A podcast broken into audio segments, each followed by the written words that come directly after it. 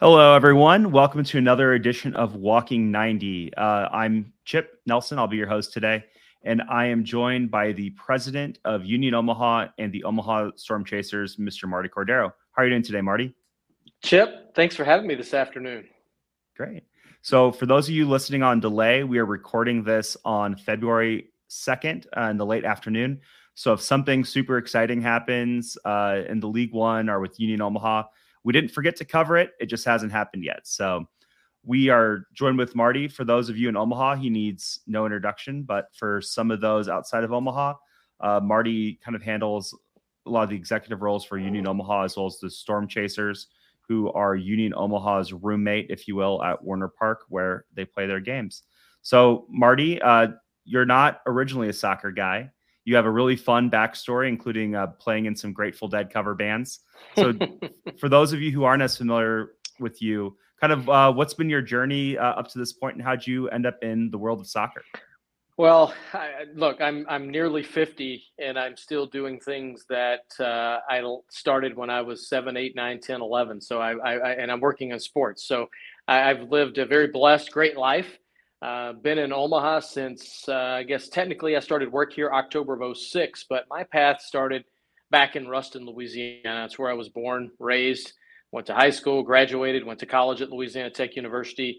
And the shortest version of a long story, started in education through playing music professionally, dropped out of college a while. When I went back, I changed my major to marketing. And I played baseball all throughout my young life through high school. And then thought I was going to be a baseball coach. Obviously, that changed. And when I changed my major to marketing, I started working for the baseball program at Louisiana Tech. That was 96 through 98. Graduated in November of 98. And then I went to the baseball winter meetings in Nashville in December of that year. And that's when I got my first professional sports sales job, selling group tickets to the smallest communities outside of Jackson, Tennessee, which wasn't a big market to start with. And made $600 a month, and that was my start, and that was my that was the journey to Omaha to come and close Rosenblatt down and to move AAA baseball out of the state. I screwed up and I didn't do that, and we landed at Warner Park. Obviously, Storm Chaser started, and because we were able to keep AAA baseball here, not indirectly but directly, we're able to start soccer. And that's something that I forget. And I don't know how many people know that, because if AAA baseball would have left in 2011, which we thought that was going to happen, you and I probably never would have met, Chip, and we probably wouldn't be doing this podcast. But in between Jackson, I went to Birmingham, Alabama for a couple of years. Then I went to Battle Creek, Michigan for a couple of years, and then landed here. So I have a variety of experiences in a variety of markets, some of which are better than others, some of which don't exist anymore. I tell you what, glad to be in Omaha. Love this market, love this city. Our two oldest boys were not born here, but they grew up here. And our youngest was born here, and he's now a freshman in high school. And, my wife, Sarah, and I, we love it here. Nice. So I know the journey towards Union Omaha was a bit interesting. So if I remember correctly, the original plan was actually to go for a G League team and play at Ralston Arena, correct? That is correct. Either Ralston or Baxter, but we never got that far, because once we were given the territorial approval and started talking to some NBA teams, the NBA leadership and ownership decided that they wanted their individual NBA clubs to own and operate their G League teams. And, Gary and I, along with another business partner, Larry Botel, we just said, look, if we're going to operate in the Omaha market or any market, we need to be the majority shareholder. So that's when Gary, quite honestly, shifted his focus to the NASL, I think. Right? NASL, yes, yeah. NASL at the time, and he realized that probably wasn't financially stable for very long. He was right, and then we started conversations with the USL. And we thought we were going to be a USL championship club that would be affiliated with Sporting KC. That ended up not coming to fruition. Gary took about a 6-month step back. And then in 2018, that's when the USL decided to launch League One. And then that's when conversations really heated up for Union Omaha. And, And then in early May, I think it was May 1st of 2019, we held a press conference here at Warner Park announcing the franchise. Not a name, but announcing a professional soccer franchise. And that was quite a great day because we also introduced our head coach that day, Jay Mims. Mm-hmm. Yeah, and so it's been interesting kind of seeing a lot of baseball ownership groups kind of getting into soccer. I think in League One, besides Omaha, most famously, even though they don't want you to know it, Ford Madison actually runs several minor league teams, including one in Madison. You have the NOCO ownership group, who is not involved with a minor league team, but they're a non-affiliated minor league team. One Knoxville has a couple baseball owners for their team there, as well as a few teams in championships such as Memphis. And you even have a lot of baseball, AAA, AA baseball guys moving into soccer. Why do you think the move to soccer has been so appealing for so many people that started off as baseball employees? Hey, well, the growth of the USL since the mid-'90s has been, that's really what's pushed the growth of the game in North America. At least that's my opinion. I know MLS has grown a lot since that same time frame, but much like the Omahas and the Visalias and the Greenville, South Carolinas are really the feeder for major league fans on the baseball side, the same is true for soccer. And the more that soccer builds out, the more soccer fans we're going to create in non-traditional soccer markets. So for me, I think that's probably the biggest thing is folks like us that are operators of professional sports franchises who are community-based and community-minded, we see it as another opportunity to reach some of our baseball fan base, but the majority, 85+, 90+%, are new potential eyeballs and fans and supporters and community activists, whatever you want to call them, mm-hmm. with all the different things that we're engaged in. So I think it's new. I also think, I think with the World Cup coming in 2026, and it's been talked about now for better part of a decade, I think that probably has fueled some of the fire as well. Yeah, and it's super exciting to see the growth. I think some of the numbers that I've heard is they want to be up around 40 some teams in championship and something similar for League One. And so you're looking at a lot of exponential growth just in the USL space. Plus you have NISA at the same level, and then all the USL2, NPSL, all those other amateur leagues as well growing. So it seems like there's going to be a soccer team in every single city in America by the 2030, 2040, which is definitely different than it was 10 years ago. Oh, absolutely. And you mentioned all the minor league, primarily AA and AAA clubs, where soccer continues to be played, such as where our new head coach, Dominic Casciato, came from in El Paso, where the Chihuahuas play there as well as Locomotive. Mm-hmm. You're moving away. You're seeing the move away from baseball and soccer in the same venue. Memphis is working on their new facility. We obviously have been working on ours since spring of 21. El Paso has been working on theirs for a number of years, and some have made the move. Lou City used to play, with the Louisville AAA club and so on and so forth down the road. Mm-hmm. So it's exciting to see not just the growth of soccer, but soccer-specific facilities as well. Mm-hmm. Which we'll get into later, which is probably why most people are tuning into this right now. So I guess with some of that, I know we've chatted before about some of the differences between like soccer consumers and baseball consumers. So what do you think some of the biggest differences, whether it's spending habits, game viewership? I know this quote you're going to use already, and I'm excited to hear it because it's a fun quote, but about outcomes of games. So kind of what's the difference between those two fan bases and how they choose to consume their sport of choice? Baseball is more traditional. Baseball, as in minor league baseball, in some form or fashion, has been around as we are today since 1907. Obviously, the last 26 months have dramatically changed our industry with MLB taking us over and changing a variety of things, contracting 43 markets. And our game, some would say, is being revolutionized. Some would say is being broken down. I happen to be on the side it's being broken down because less is not more when mm-hmm. As I just said a few minutes ago about growing fan bases and growing fans.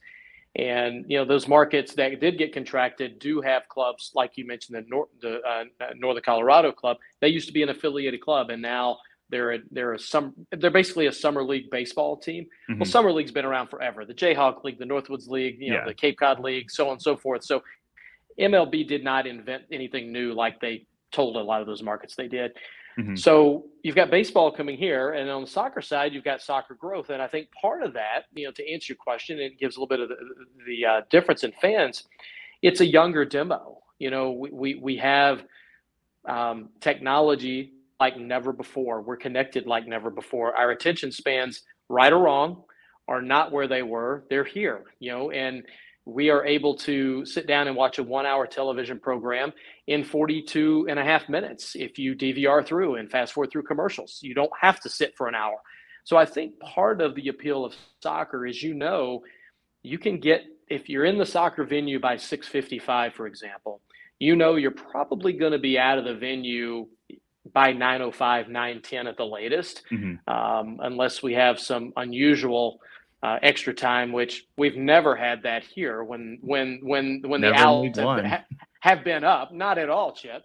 So, I think some of that has to do with attention span and the changing of society. The other thing is, because of technology and because of cable television and how many stations and streaming and everything we have, you used to not be able to watch soccer and international soccer. And I know it's been on Saturdays and Sundays for years, but now it's not just being able to watch it on network television. You can watch soccer. I'm sitting here watching it across. It's here in our office, on a screen in our office right now. And I think the access to soccer, and it's year round, the access mm-hmm. to soccer, you can always watch, and there's always a cup going on or a tournament, or there's something happening. And because the players move from continent to continent and league to league, yes, baseball's long been an international sport, but if a player from the Dominican doesn't play in the States, he's not going to Japan. He's mm-hmm. either going to play in the States or he's not going to play. But a player that may play in Spain can come play in the U.S. or go to Peru or go to wherever. So I think the international appeal and the access to being able to follow players wherever they go, at least for me, still being somewhat of a soccer, I'm not going to call myself a rookie anymore, but a novice, someone that's mm-hmm. learning.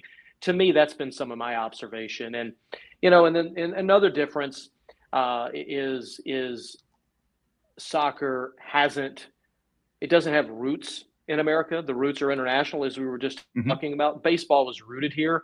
So I think transplants, or people that have transplanted themselves from name a continent to the United States, they have brought some of that love of soccer and some of that passion for soccer, and quite frankly have taught Americans about soccer. And mm-hmm. I think really that's played out over the last 20 years as well. Yeah, it's been crazy watching it grow, even in my lifetime. So like my buddy's dad, for instance, played soccer at Creighton in the 80s. And he talks about how in St. Louis, to watch the World Cup in the 70s, he had to go to a movie theater and watch it on tape delay.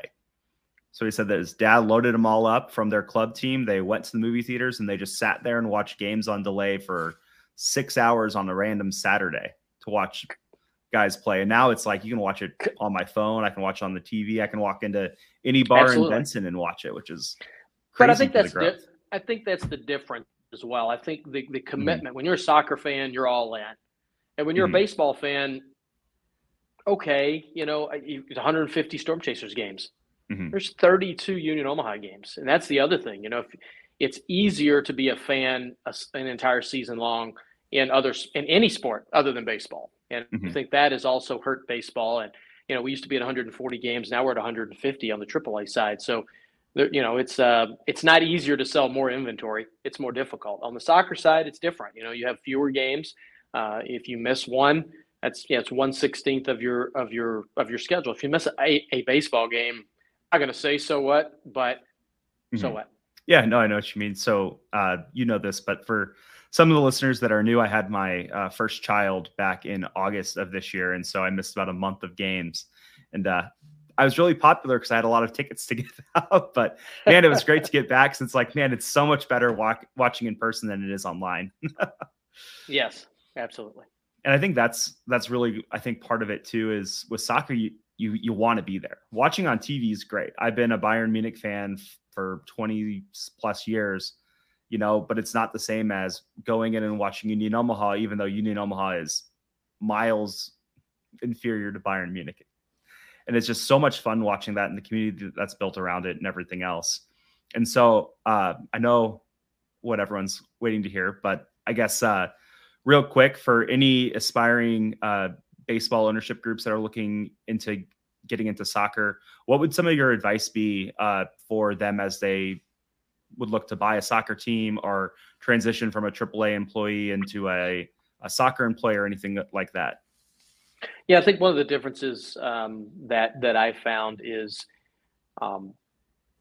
people that are in more traditional American sports, so work in front offices, have more business background, if you will. Mm-hmm. And I found that, you know, in soccer front offices, there are more soccer fans of the game. It doesn't mean that there aren't baseball fans or football fans working mm-hmm. in baseball and football offices. It just means that there are more soccer fans that are Union Omaha or Greenville Triumph or whatever club. Mm-hmm. And that can be a good thing, but it can also be a challenging thing. You know, we all have to sell tickets. Empty seats don't eat no hot dogs. And we have to sell tickets. We have to generate new interest. We can't just rely on renewing a season ticket group. For example, I tell this a lot to people that are new into sales. It's great to renew at 90% of mm-hmm. your season ticket base every year, or group base, or sponsorship. Pick a category, doesn't matter. Mm-hmm. But I'm going to focus on season tickets. But in 10 years, you've turned over your entire ticket base. So how do we renew at 91? How do we renew at 95? How do we renew at a higher rate? And that really is about relationships. Mm-hmm. At the same time, you can't just focus on renewal sales. You need to be growing the brand, and we need to be out hitting the streets, beating the pavement, and whether it's Chasers baseball or Union soccer, educating the community not only on what the sport is and what we do in venue, but what we do in the community. And that's really where minor league sports or lower level professional sports really, I think we have an advantage over the Kansas City Royals or the Colorado Rapids or wherever. You know, pick your major league team. Mm-hmm. We're still professional, but we live and breathe in our communities. We are in the schools. You know, we are at the food bank. We're open door mission. Just pick wherever it might be, and that's what I would share with, you know, with any baseball owner trying to get in soccer is, it's the same from a business perspective related to day-to-day business. Yes, how you message, how you market, how you social media, and the sport, those things are different. However, don't lose track that it's about sales, relationships, sales, community relations, sales, marketing. You know, there's a theme there. And no matter how catchy your brand is, no matter how shiny your stadium is, it's still about relationships and sales ultimately. Yeah, and I think that's been the coolest part. So I've been to a couple League One venues now in the going on 4 years we've had a program, and it's crazy that every single stadium, the GM, the president, the owner of the team are all out there shaking people's hands, thanking them for coming out. Like, you don't see that when we went to the SKC, you didn't see that. You know, when I've been to other professional sports, you don't see that. You know, Marcus Blossom isn't, you know, fist bumping me at the end of Creighton games as I walk out with 18,000 people. And so that's been like the really cool part about this is being involved and seeing ownership and, you know, getting time for stuff like this. And then even the community aspect, I think, is cool. I think I'm wearing it today. The Raptors. So this is a youth club that they're in South Omaha, and it's completely free, which is different than a lot of club sports are. So that makes it really cool. And I know back in 2021 for the final, we were able to get everybody from their organization out to a Union Omaha game through the donated ticket program. They were able to do it again last year through the same donated ticket program. And then they're doing some training with the technical staff now because of that relationship that they've built, which, you know, if this was SKC, they'd probably say, well, are you an affiliated club? And if you're not, like, see you later. Yeah. Even if your mission's great, or even if you're in the community. And I think that's kind of the cool thing about all of this is being in the community. And like, if we were an SKC feeder club, you probably, wouldn't see the players out and about all the time. They, you guys wouldn't be chatting with us as much. I don't know who their owner is, but I'm sure he wouldn't be coming on our League One podcast to talk about the Omaha, Sportings or whatever they'd call them. Yep. Well, look, you bring up a great point, and this is where I want to give Gary Green some credit. I've been doing this since 96, as I said, and professionally since 99 was my first year. So a bunch of years in there. Mm-hmm. When Gary first came to the market was August of 11, and I gave him a tour of Omaha, and he quickly realized it wasn't just corn, rows, and cows, and so on and so forth. And he's like, okay, I get it. It's a great community, I understand. And then he ultimately bought the Storm Chasers in June of 12 from a timeline perspective. And one of the first things he asked me was, what do I need to do? And I wasn't sure exactly how I was supposed to answer that. But my answer to him was, be engaged. Don't just be involved. Be engaged. There's a difference. You can show up to work and be involved. But what are you doing when you're at work? What are you doing when you're in the stadium? You can go to a game and be involved.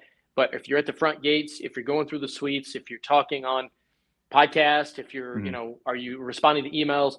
And he really has gotten engaged. And this is his second community. He loves Omaha, both from a baseball and now from a soccer perspective. And, I'm honored to have worked for him now for close to 11 years. Man, time flies. So, I give him a lot of credit. And the other thing is, because of starting the franchise when we did, no one knew a pandemic was going to start in less than 12 months from when we made the announcement.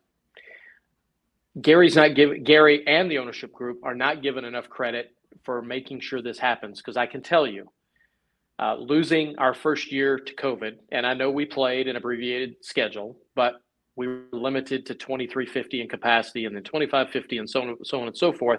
Mm-hmm. You do not get the first year back, whether it's ticket sales, whether it's merchandise sales, whether it's in-park attendance. And I would tell you, we're still playing catch up because we started during COVID. So Gary doesn't get enough credit along with the ownership group of what they've done to make sure soccer has a potential future in the Metro. And ultimately, at some point in time, it's going to be up to the community and soccer fan to make this fly beyond what we've done at Warner Park. Mm-hmm. And before we transition, I just have one more thing. So baseball, stereotypically for baseball to sell tickets, it's all about promos, right? Dollar beer night, dollar hot dog night, free t-shirt for whatever charity.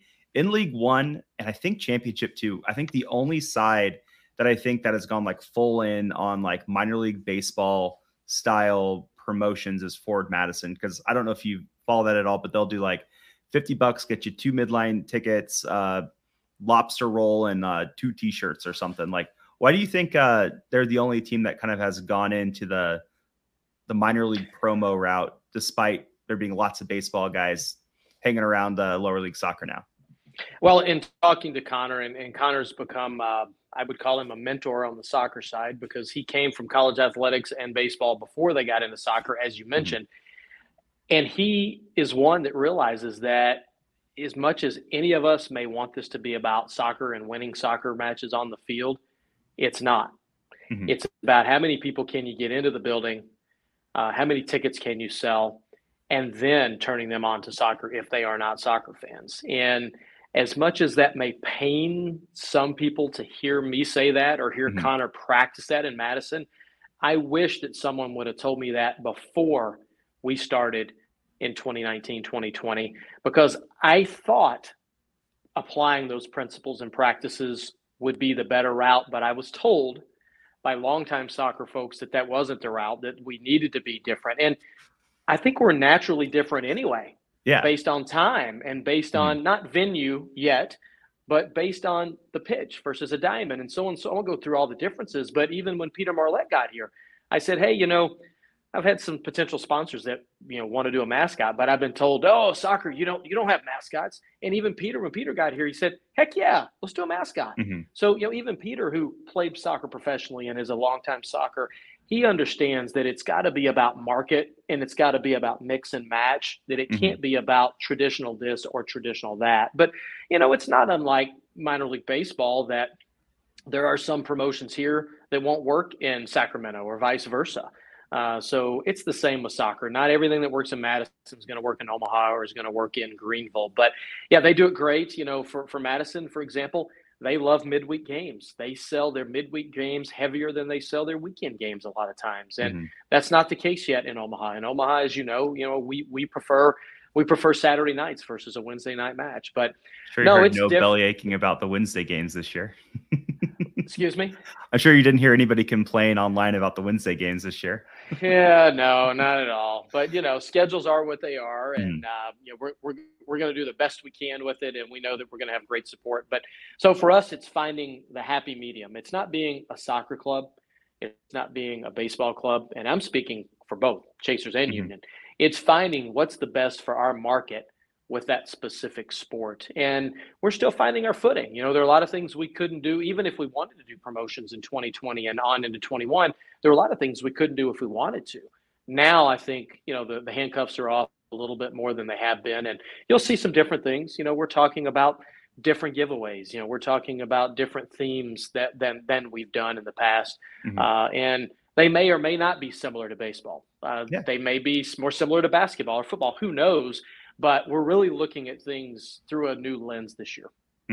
Well, I'm excited because I know that Oktoberfest promotion has been really great for the club, I think. I think you get a lot of people in early, you get a lot of people hanging out 4 hours before the game out in a parking lot drinking beer. Like it's awesome, and especially in a community that Oktoberfest, for those of you who aren't in Omaha, there's got 25, 26 Oktoberfests around town, not to mention all the Oktoberfests in Lincoln and surrounding communities. So it's definitely a cool thing to see the team latch on and kind of go for that stuff. And yeah, I think it'll be exciting to see some of the promo stuff you guys cook up this year, but I stepped on your awesome transition earlier, so I won't do that again. So speaking of that and kind of growing, what do you think kind of the next step for Union Omaha to grow into, like a hermit crab shedding its shell maybe, is what do you think the next step for Omaha is, and what are you guys planning or hoping to get done?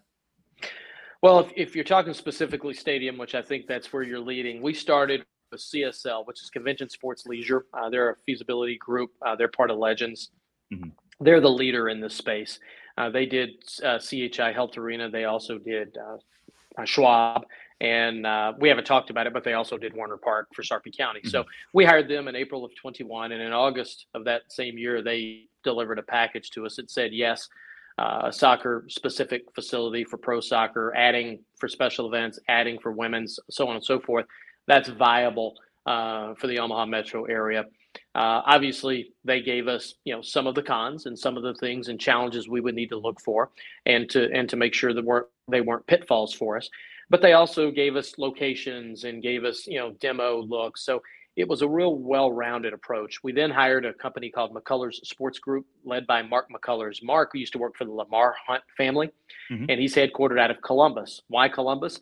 He built and opened the first soccer-specific stadium in the country back in 98, 99 with the Crew. So he has history of doing something that everyone said, why are you doing this? This makes no sense. Why are you doing this, you know, in the late 90s when everyone else was playing, in essence, in a football stadium for the most part, American football stadium for the most part. So that's the group. That's our team. You know, we have some other folks locally from a legal and lobbying perspective that are on our team. But we went to work. We went to work looking at this long term. You know, what does this mean for 24, 25, 26? Obviously, COVID hung around a little bit longer than any of us thought, so we really kind of had two, I don't want to call them dead years, but pretty much two dead years as it related to new facilities. So really in 22 is when those conversations kicked in. We've had conversations with the city going on for about a year, but more specifically, the regular cadence has been since this past fall, and there's been support there. And then we've had a number of conversations with many sites. I personally drove and considered 26 to 27 sites. We boiled those down to about half a dozen, and we've narrowed those down to even more than that now. And it's primarily, you know, north of Q, east of 72nd, even though we looked at all three counties, Pottawatomie, Douglas, and Sarpy. And then we boiled it down really east of 42nd and north of Martha. So that's where we are. That's where we're looking. in that, north area, if you will, of the metro. And that's real. That's where we are. That's where we are today. Yeah. So the plan right now is 10,000 people for the stadium. Kind of, how did you guys get to that number for a stadium? Because that would make it bigger than, I think, the majority of USLC franchises, which is also kind of part of the transition plan of building the stadium as well. Correct. It is, it is to move up. We would need a soccer specific, that's something that we've been told, 10,000 is a number as it relates to LB 621, as well as the upcoming 622. And I'm not going to go on record by saying the stadium capacity is going to be 10,000, because if there are 100 steps in design, we're on step 3 now. There's a long way to go. Mm-hmm. And there's a lot of debate internally on, should the capacity be 7, 8, 9, 10,000? And then should the fixed seating be 5, 6, 7, 8, 9, 10,000? Because fixed seats are different than capacity. So right. I think we're probably going to end up with a capacity of somewhere between 8,500 and 10. I think it'll be in there somewhere. And then fixed seats, I think, will be somewhere between 5,500 and 7,500. I think that's probably where the fixed seat number ranges. A lot of that depends on what your party areas look like, what your supporter section looks like, where your overflow area looks like, your suites, so field level seats, so on and so forth. So there's a lot to flush out, but yes, capacity somewhere between 8 and 10, fixed seats somewhere between 55 and 75. I think those are fair numbers, and while they're fairly wide ranges, I'm not sitting here telling you a capacity of 5 to 10 and fixed seats of 3 to 10. We at least have a fairly good idea of where we would end up. Well, I know you've just excited a lot of people with the comment about potentially having safe standing for supporter sections. That's something that I know in Greenville they have, in Madison they have, and it's something that people really enjoy, being able to stand up, but also have somewhere to put your beer instead of like having a flag in one hand and your beer in the other while you're sitting on the berm trying to sing along. So we're not going to transfer the same exact McDonald's berm to wherever the new facility is. It could still be the McDonald's supporter section, but who knows? Sponsorship opportunities available. Yes, absolutely. You know me. But I think it's really exciting too. I think, I'm not sure if you saw this online, but someone put together a chart about USL stadiums in relations to the downtown of the cities that they're in. And Omaha was like the furthest away, 15 miles plus from downtown. This would put us like one of the closest to downtowns of all the teams in the country. I have not seen that. I saw the season ticket one that someone put out yesterday. I'll send it to you. But that's exciting. I think especially, so for those of you that aren't in Omaha, there's currently a streetcar proposal that's tied to some downtown development. And if we are in North Downtown, it'd actually be on a mass transit line, a fixed mass transit line. So you could go all the way from about, call it Midtown, all the way downtown to the soccer stadium. So you could have you could do a little bar crawl on your way down there where you never left the train. So it's pretty exciting, especially to see it kind of go into a downtown area where there's a bit more than there is out at Warner Park. Still sad that the pizza spot moved. I agree. I love Caniglia's. It's great. Yeah. So that's exciting. And I guess, long term, was there a lot of consideration for building out by Warner Park? I know that's something that had been tossed around a lot. There's a lot of open land out there. Was it kind of the decision that soccer should be kind of more centrally located inside the city? Well, feasibility study told us what you just said. It should be more centrally located or specifically located. But, our current metrics tell us a lot of different things. We have more season ticket holders from the 68046 zip code, which still blows me away to this day. When that's people West Omaha, right? It's Papillion specifically. It's not even West Omaha. So, and then some of the other high ones are Bennington, Blair area, and even going out towards the Ashland area. So, and that's just ticket holders. That's not sponsors. And then from a sponsor's perspective, sponsors look at things different a lot of times. It is about number of eyeballs, but a lot of our sponsors have said, if it's not broke, why fix it? And they were specifically talking about Warner Park though. And that's sometimes when it's difficult when we have our crossover sponsors, well, this isn't about Warner Park. This isn't about baseball. This is about soccer. And I think once we got past that, I think they understand that. But for us, I share that, and I'm being transparent with that.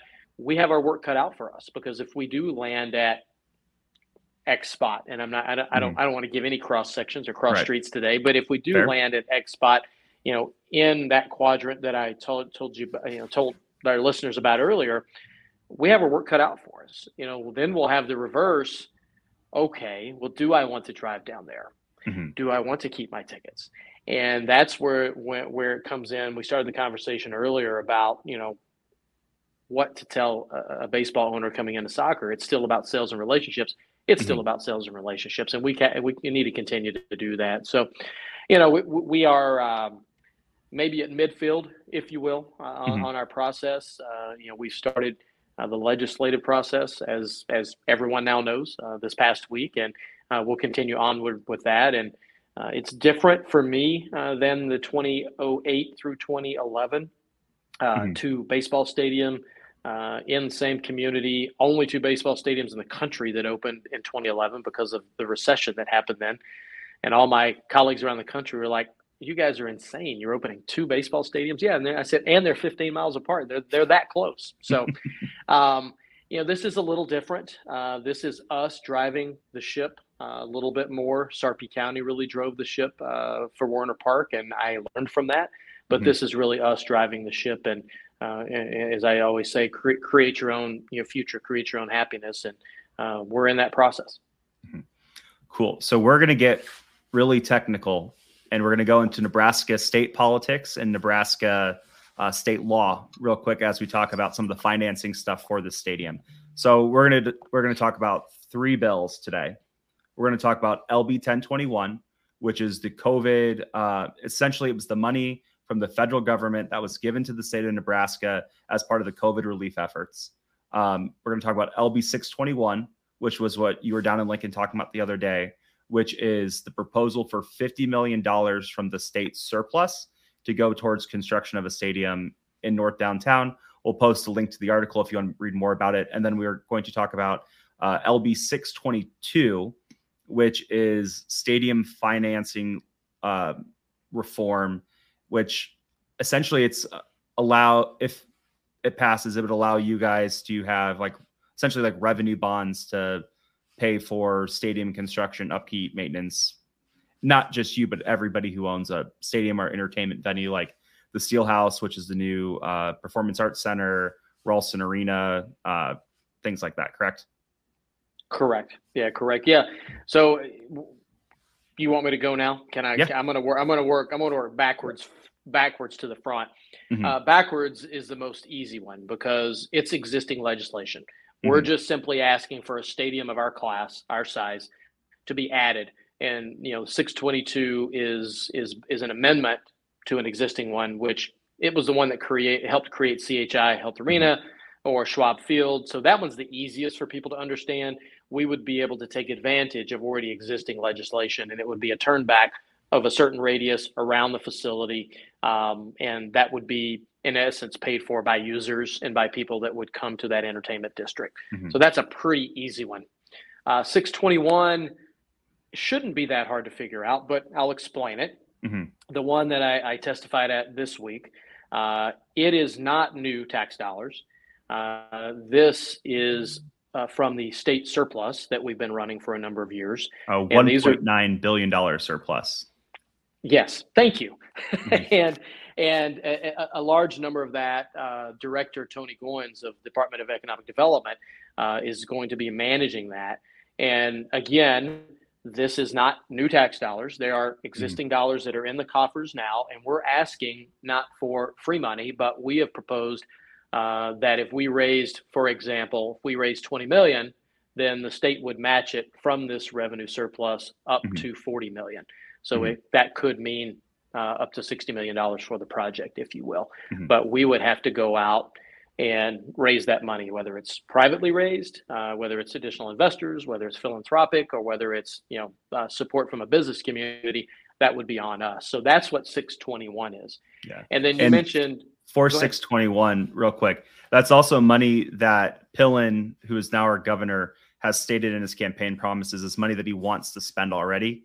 So that's already funding that's looking to build a reservoir for the water wars with Colorado, Part of that's like that big recreational lake they want to build. I think some of it's going to streetcar. And then the biggest thing he wants to do is essentially a property tax cut for the top income bracket of the state income tax, going from, I think it's 6.8 for the top bracket to 3.99. So this is money that's going to get spent regardless. It's not new tax revenue. It's not tax revenue on us. It's essentially, you know, you're saying by giving us, matching the amount of money that we are raising ourselves privately, that is a good stewardship of that money for the state of Nebraska, because they'll see excess tax revenue from this. Because I think the initial, in the article, I think they said $14 million was what they estimated the annual economic impact to start would be. Is that correct, roughly? Well, the first year would be 17.1, roughly, for year one. And you're looking at the entire area, once the district would build out, would be about 450 net jobs. And, you know, the other thing, Chip, you know, I guess I'm going to segue a little bit from there. It's not just about jobs creation.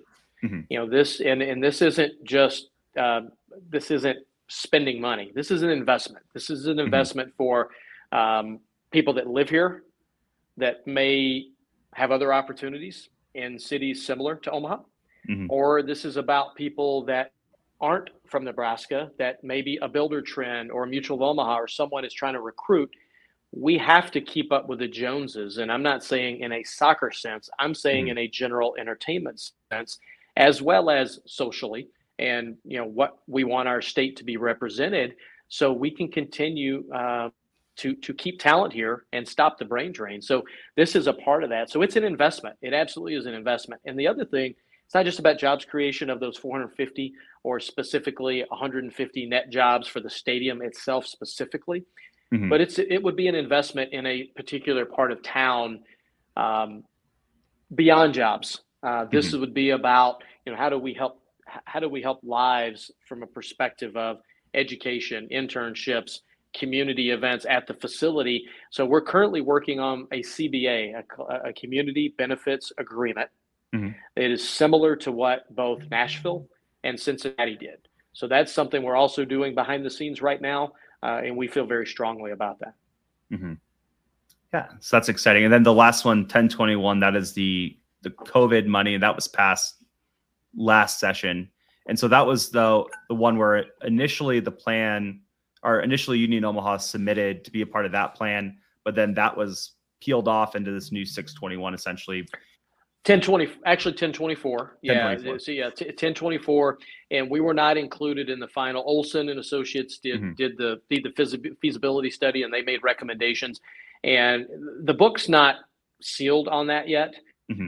But we were not included as a recommendation in the first. There were other projects that were more important. And that's why we waited to roll out. That's why we did, you know, we wanted to do 1024 first. Again, dollars that were federal dollars, not state dollars. And then we rolled into 621, 622, trying to be very cognizant of the taxpayer along the way. Right. Gotcha. So essentially, like the cliff notes of this, while it is state money, it's not a new tax area. They're not going to have a, at least right now, not a new sales tax area. It is money from the state that is already earmarked to be spent on infrastructure projects inside the state. And part of that is for Omaha would be getting something that would help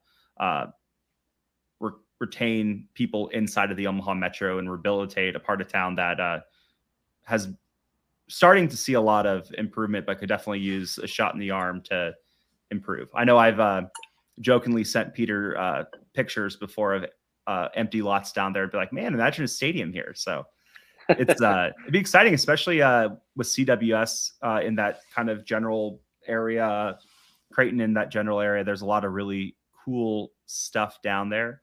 And I guess that's the other question is why not Creighton? Why wouldn't you guys try to partner with Creighton University, use Morrison Field? So for those of you outside of Omaha, Creighton University, a D1 program, has a 6,000 person some stadium, which of that like 2,000 is seated, and that's in a similar location. Omaha played a regular season game versus Tucson there in 2021, and then they played a U.S. Open Cup game there in 2022 versus the Des Moines Menace. So why was that considered at all using Creighton? Well, actually, it was considered before we were even a franchise. You know, mm-hmm. we visited with Creighton as early as 2017, 2018. There wasn't interest in a full capacity relationship. Obviously, you know, Bruce Rasmussen has retired, and now Marcus Blossom is there, and we've had conversations with Marcus. And I would say that there's interest there, but we actually have a one-sheeter we've created because this is the question we probably get the most, and mm-hmm. we're sharing that as we socialize the idea, especially down in Lincoln. And here in a nutshell is this. This isn't about Union Omaha. This isn't about creating a women's team. This isn't about starting a youth academy. And this isn't about all the community events and programs and fundraising things that will happen at the ballpark. It's about all of it. Holistically, it's a multi-use facility. Well, to be able to do what we want to do in its entirety, we have to control the schedule 365. Mm-hmm. Creighton's not going to be able to do that on their campus. They're not going to be able to say, okay, when can we play men's and women's soccer at Morrison Stadium? When can we have spring? So that's the first example. The second example mm-hmm. is one that speaks directly to that. We had two matches this year, March 26th and April 15th, coming up, our first two matches of the year for Union that aren't going to be played here at Warner Park.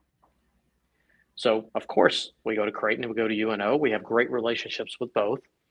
We had 3 dates that worked for both. 2 of the 3 dates worked at UNO. 0 of the 3 dates worked at Creighton. And we're talking about the spring, which isn't mm-hmm. even the regular, it's not even college soccer season during that time. So that was disheartening on one hand that we couldn't play. We wanted to play one at each was really what mm-hmm. our goal was. But the disheartening part was there's not even a chance that we could figure out how we can manage a facility that is theirs where their home soccer teams play. So I don't know how else I can explain to anyone if those two mm-hmm. scenarios and examples don't answer that question, because that's not even getting to who controls suite revenue, who controls concessions and catering, who controls parking, who controls sponsorship revenue, who controls all that, mm-hmm. who's going to pay for a $50 to $70 million renovation to add 3,000 seats, to add another 10 suites, to add 5 party areas, so on and so forth, 2 clubhouses. Actually, it would be 4 clubhouses. Yeah. So the money part of it would be easier than the scheduling part. So mm-hmm. I hope that answers your question. Yeah. I answer that one more than any single question about our project. Yeah. I think every time it's been brought up from the rumor stage to this, which is as close to an actual announcement we've gotten, that's always the question is why not Creighton? And it's like, well, a lot of reasons, but yeah. I think it's exciting. And I don't think that there's personally, no, I don't really think there's a reason there couldn't be two. And I think Creighton likes having control of their facilities, and they're using theirs a lot, which is a good thing that we can have 2 facilities that are going to see a lot of use. Chip, I've been through the 2 stadium thing, and people said it was crazy to build 2 baseball stadiums, but they are different. And you just said it, mm-hmm. they're different uses. They're different. And what excites us maybe most about this, we used Warner Park for 301 special events this year. Mm-hmm. But we're the southwest part of the metro. We're talking about the northeast part of the metro. There's not a facility of this size that we're talking about that has the community-minded aspect of the ownership and management. This would be a tremendous opportunity in a different part of town, so a variety of nonprofits can have somewhere to do fundraising events, community events, walks, whatever it might be, in an affordable outdoor venue. That and you know me. Mm-hmm. That really, really excites me, and to be able to offer that we would have the entire community covered. We would have both, you know, the east side and the west side covered. That's really exciting to me. Mm-hmm. Yeah, and it seems like a really exciting plan, and I guess that's kind of why. Let's end on that. If someone in Omaha or the state of Nebraska really feels strongly about this, what would you suggest that they do in order to let people know that they're in favor of 621 and 622? Well, I think going and becoming educated on what they are, read LB, 621, 622, as you mentioned. The second thing is see who's on the committee. And if you live in the district of someone who's on the committee and you're in favor of it, let them know that. You know, both of these bills will need to make it out of committee onto the floor of the unicameral before, anything positive could happen. And if you're a naysayer or you still have questions, ask. Call me at Warner Park. email me. My email's, on our websites. I want to answer questions, and we want people to be educated. And if you become educated and you're still opposed to it, that's all I can ask. Learn the facts first, and then if you haven't experienced Union Omaha soccer, come check out soccer. We're the third level of soccer here in the United States. We hope to be the second level within the next 3 to 5 years, and it's an exciting time, to be part of the Owls, to be part of Union Omaha. It really is. I'm fortunate. I'm learning a bunch of new tricks later in my career, and I'm fortunate to be a part of it. And if you haven't watched soccer yet, this brand of soccer that we have is great, and I can't wait to see Coach Casciato and the Owls take the field on March 26th. Perfect. Well, hey, if people want to get a hold of you online, what's your Twitter tag if they want to ask you some questions or have any comments about the episode? Yeah, at Omaha Prez, and Prez is Prez. That's my Twitter handle, and you can connect with me on LinkedIn. I've had a number of business professionals have connected with me there already this week, asking questions about the possible stadium, and those are the best two spots. And you can call the soccer office or the baseball office, and they'll route you to me as well. Perfect. Well, for Walking 90, I'm Chip Nelson. Thanks for joining us, and we'll catch you next episode.